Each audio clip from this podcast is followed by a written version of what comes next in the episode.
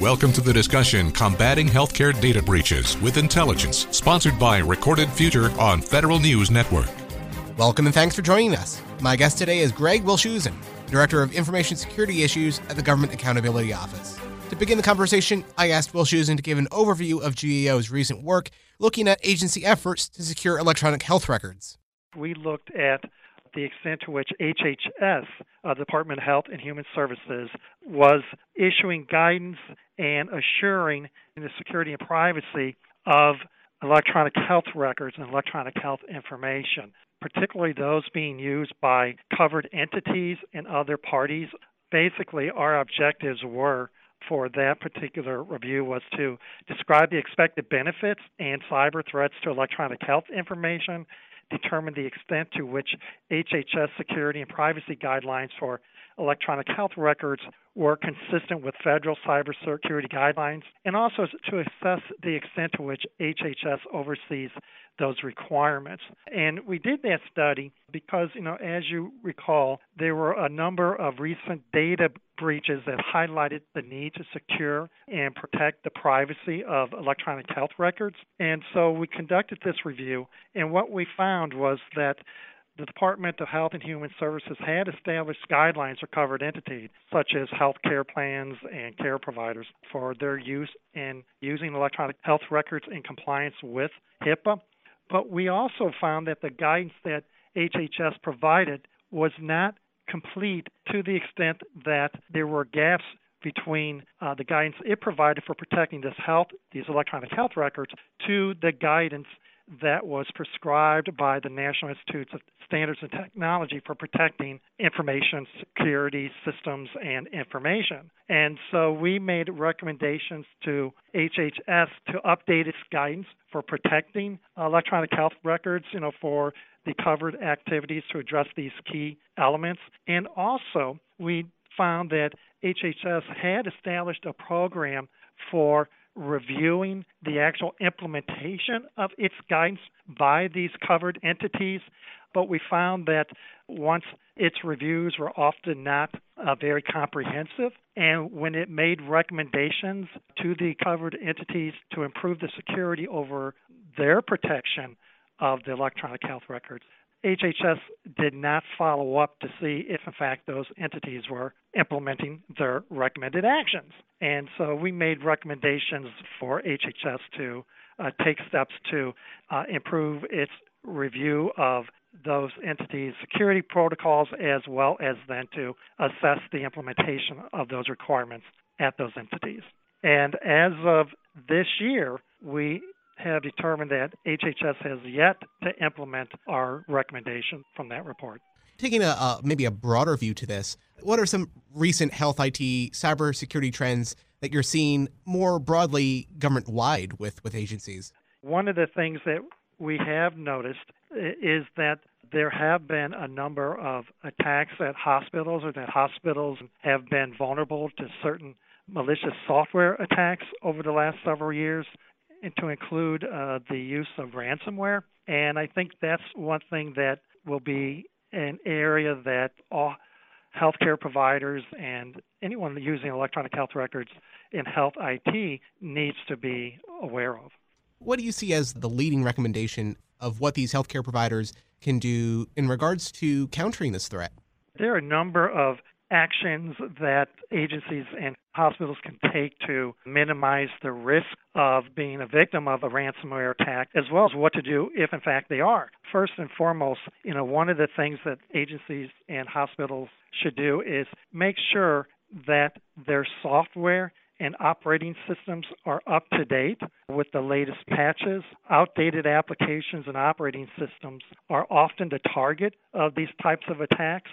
In addition, they should ensure that their personnel do not click on links or open attachments and unsolicited emails because, once again, this is another vector by which these ransomware attacks and the malicious software is introduced into the operating environment. And also, and this is very important, particularly with respect to ransomware, which is a program that once it infects a system, it will basically go from file to file and, and shared drive to shared drive, encrypting the data thereby rendering it inaccessible to the victim and to the, in this case, a, hospital, for example.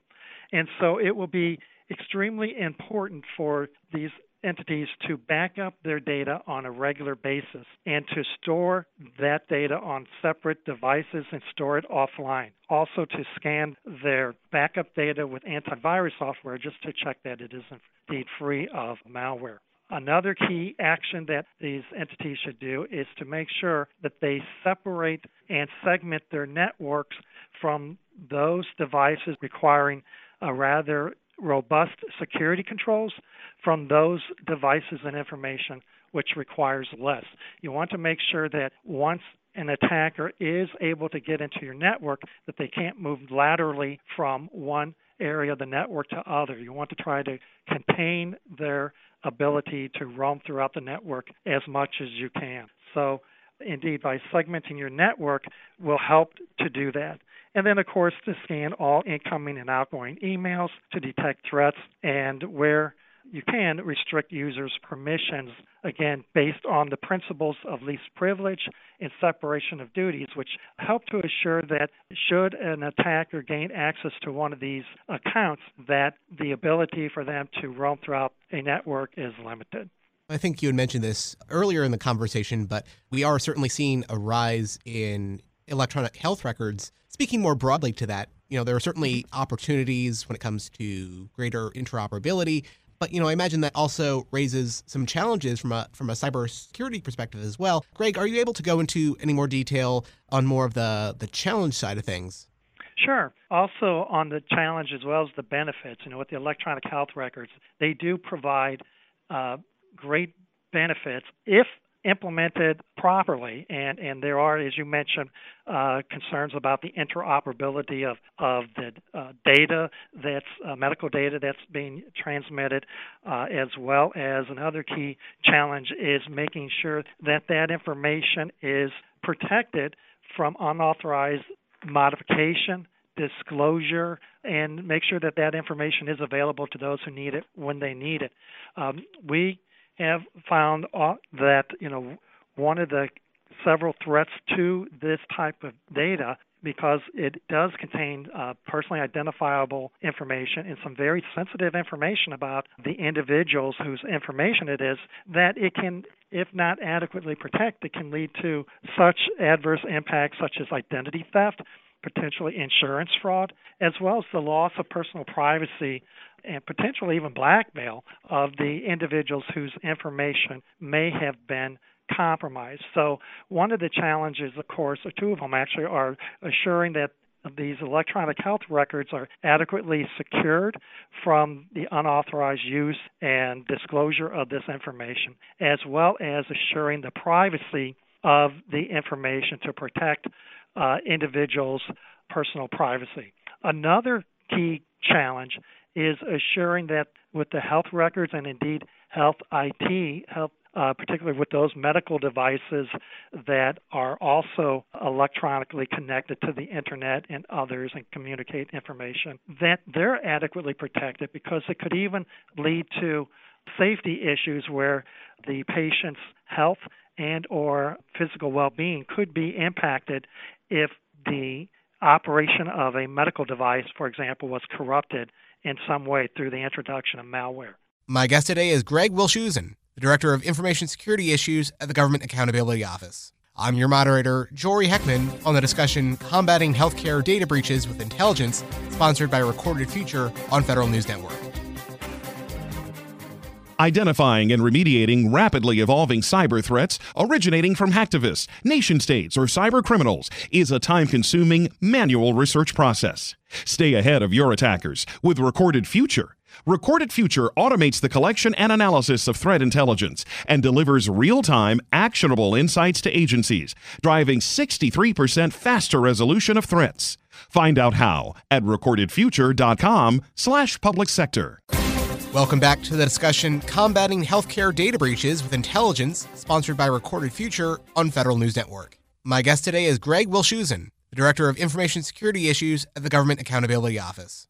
I'm your moderator, Jory Heckman. Going back to securing the PII, the, the health IT data that, that is sure. sensitive, What steps have agencies taken to secure that data? And you know, maybe taking it another step further, uh, what more could they do to secure that PII? Sure. You know, one of the things that, of course, agencies need to do is first identify, you know, this information, the PII, the critical data, and assess the risk associated with that. You know, we've found that often agencies do not have an inventory of their devices, of their systems, and that contain current information about those devices and software and that is really step 1 is understanding what information you have and where it's located and understanding your network in terms of who has access to it and where that data is. So the first step is really to identify your crown jewels, so to speak, if you will, for this medical information and any sensitive information that the agency may have, and then assess the risk associated with that information. What are the key threats? Who and what entity or who might be interested in gaining access to that information that shouldn't have access to it? Assessing the vulnerabilities associated with your systems that are process that information and otherwise prote- should be protecting that information, and then to assess the impact that that could have on your operation or on your personnel. And once you've identified that, then you need to implement the appropriate security and privacy controls to protect that information uh, consistent with your risk tolerance and, and strategy. And what do you do in order to protect that information? Well, you need to first limit and manage access to the both the physical asset as well as the logical asset that processes information uh, to only authorized users, processes, and, and devices.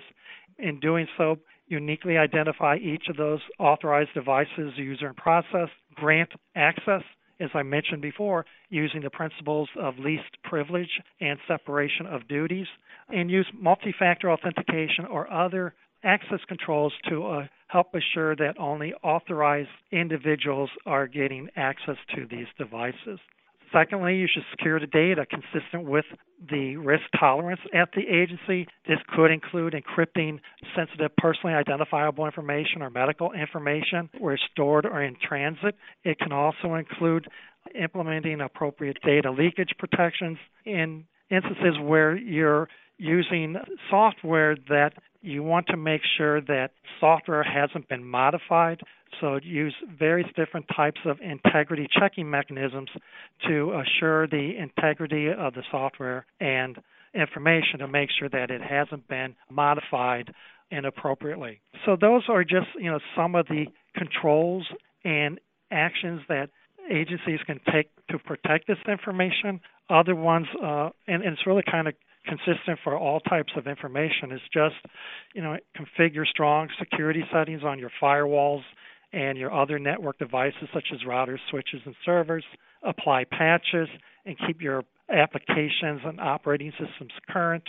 And also, importantly, is train your staff to assure uh, that they are aware of the security implications of their actions, what the threats and risks are, and provide role based training to those individuals to know what precisely they should be doing in order to effectively implement security over their environment, and also to continuously monitor your network.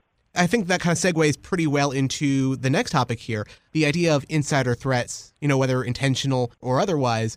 How disruptive have these threats been to agencies? And then, second part, what more could be done to mitigate that risk? Certainly, the insider threat is a very real threat to federal agencies. In many cases, as you point out, it can be inadvertent or malicious. And I think in many instances, our staff, you know, and federal employees often introduce malicious information and software into the organization by either visiting websites that may unknowingly download malicious software to the uh, organization or clicking on links on in email. Indeed, you know, the U.S. CERT has identified, and the Office of Management and Budget has issued reports where two of the greater vectors for security incidents reported by federal agencies occur through websites and email. And so it's really important that entities train their staff consistently test their staffs to demonstrate strong security practices when it comes to visiting websites and reviewing and clicking on links and email. You know, that's more than usually is the inadvertent side of the insider threat. But there's also the malicious side, which I think is much less prevalent but can be more damaging in some respects. And so, to help protect against insider threats, you know, agencies should indeed develop and create an insider threat program. This program should include, you know, probably forming an insider threat working group that includes uh, key personnel from various different offices throughout the organization, such as human resources, physical security, information security, data owners, and, and legal counsel to you know, help with ethics and privacy considerations. And they should also, in that group, should develop the guidance and uh, establish a program for monitoring behaviors within uh, personnel behaviors within the organization. So developing the the governance and policy documents, and as well as implementing a, form, a formal training and an awareness program that training program should affect and be provided to all personnel within the organizations. The other thing is, as we would with external threats, like uh, we would also need to protect the organization's critical assets. So all of this would be to identify and document your key organizational assets, identify your crown jewels, if you will, as I mentioned earlier, on what type of assets need the greater protection, and then identify who has access to that information and, and those critical assets and then prioritize them that require the most protection. And so that is probably one of the, the first steps that an organization can take to help protect and prevent attacks from insiders. The other thing, though, is to give training to your staff to, so they can assess suspicious behavior and then to respond appropriately. And so implementing a system that can be used to co- collect data on uh, behaviors that may seem out of the ordinary and be able to then to act on that to help uh, assess whether or not those anomalous behaviors are actually a threat or not. My guest today is Greg Wilshusen, Director of Information Security Issues at the Government Accountability Office. I'm your moderator, Jory Heckman, on the discussion Combating Healthcare Data Breaches with Intelligence sponsored by Recorded Future on Federal News Network. Identifying and remediating rapidly evolving cyber threats originating from hacktivists, nation states, or cyber criminals is a time consuming manual research process. Stay ahead of your attackers with Recorded Future. Recorded Future automates the collection and analysis of threat intelligence and delivers real time, actionable insights to agencies, driving 63% faster resolution of threats. Find out how at recordedfuture.com slash public sector. Welcome back to the discussion Combating Healthcare Data Breaches with Intelligence, sponsored by Recorded Future on Federal News Network. My guest today is Greg Wilshusen, Director of Information Security Issues at the Government Accountability Office. I'm your moderator, Jory Heckman. And on the flip side here, Greg, I want to hear your thoughts on what steps identity management can play in mitigating these and other threats. Do you see agencies taking the identity management piece more seriously? And in a related note, do you see them moving more towards like a zero trust model?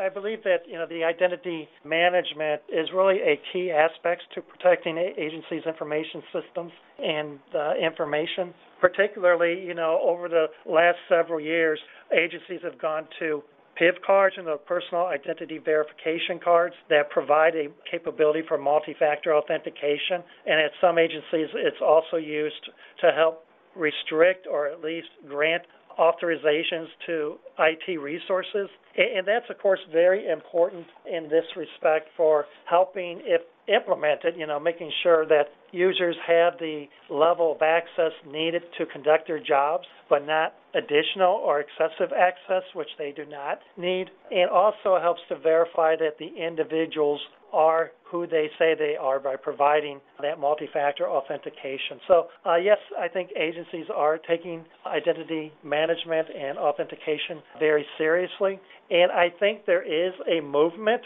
for moving towards a more of a zero trust approach, but I think in some instances, particularly maybe with the movement to cloud computing, it may be a bit further along. But I think that's something that we will be looking at going forward. I know we kind of mentioned this briefly earlier in the conversation, but uh, just to get into a little bit more detail here, the idea of, as you'd said, internet connected medical devices, the Internet of Things specifically, what are the the opportunities of using these IoT devices? And then separately, what are the, the security challenges and security implications these devices being uh, in use? You know, with the Internet of Things medical devices, they do really provide some great promise and can help improve patients' quality of life, if you will, and, and safety by collecting data that enables patients themselves to self manage and monitor their health. And also, because many of these devices, like fitness trackers and even home monitors uh, that may be in place at individuals' homes and, and other technologies, helps to provide uh, data from a number of different sources. And by aggregating that data from these you know, multiple devices, it can also provide a more complete picture of a patient's health and may identify particular problems or, or, trends that either the patient can address or that need the uh, attention of a healthcare provider. Uh, and so, using these devices, particularly that transmit data uh, over the internet to a medical facility is particularly beneficial for those patients that may reside in rural areas that may not have access to medical care facility in a, in a nearby location. So, you know, there's a lot of benefits with using these types of devices and using the internet to help transmit medical information about an individual uh, either to the Medicare facility or providing that information uh, to the patient, uh, him or herself. But as with most information that traverses the internet, there are cybersecurity challenges and risks associated with that. And so information security really needs to be designed and built into these types of IoT medical devices. And we actually issued a report back in 2017 on Internet of Things devices. And we touched a bit upon you know how they're being used in the healthcare industry. But in any case you know there are a number of challenges and security challenges associated with it. You know as you know many these devices often have software software, but in many instances, there is no way to feasibly update the software on those devices. And that's important because as these devices are in use, often security vulnerabilities or functional disruptions will be identified associated with the software on those devices. And so they need to be updated to help address those security threats on the uh, software. And often there's not a meaningful way of doing that. In addition, there's also privacy concerns as well, in that much of the information that is being transmitted is personally identifiable information that could be used by individuals for malicious purposes, either to commit identity theft or even to modify the information, which could cause potential harm to the individual or the patient in this case. And so there are a number of challenges associated with that, and those need to be addressed. I'd like to thank today's guest, Greg Wilshusen, Director of Information Security Issues at the Government Accountability Office. I'm your moderator, Jory Heckman, and you're listening to Federal News Network. For more on this discussion, visit federalnewsnetwork.com and search Recorded Future. Thank you for listening to the discussion Combating Healthcare Data Breaches with Intelligence, sponsored by Recorded Future on Federal News Network.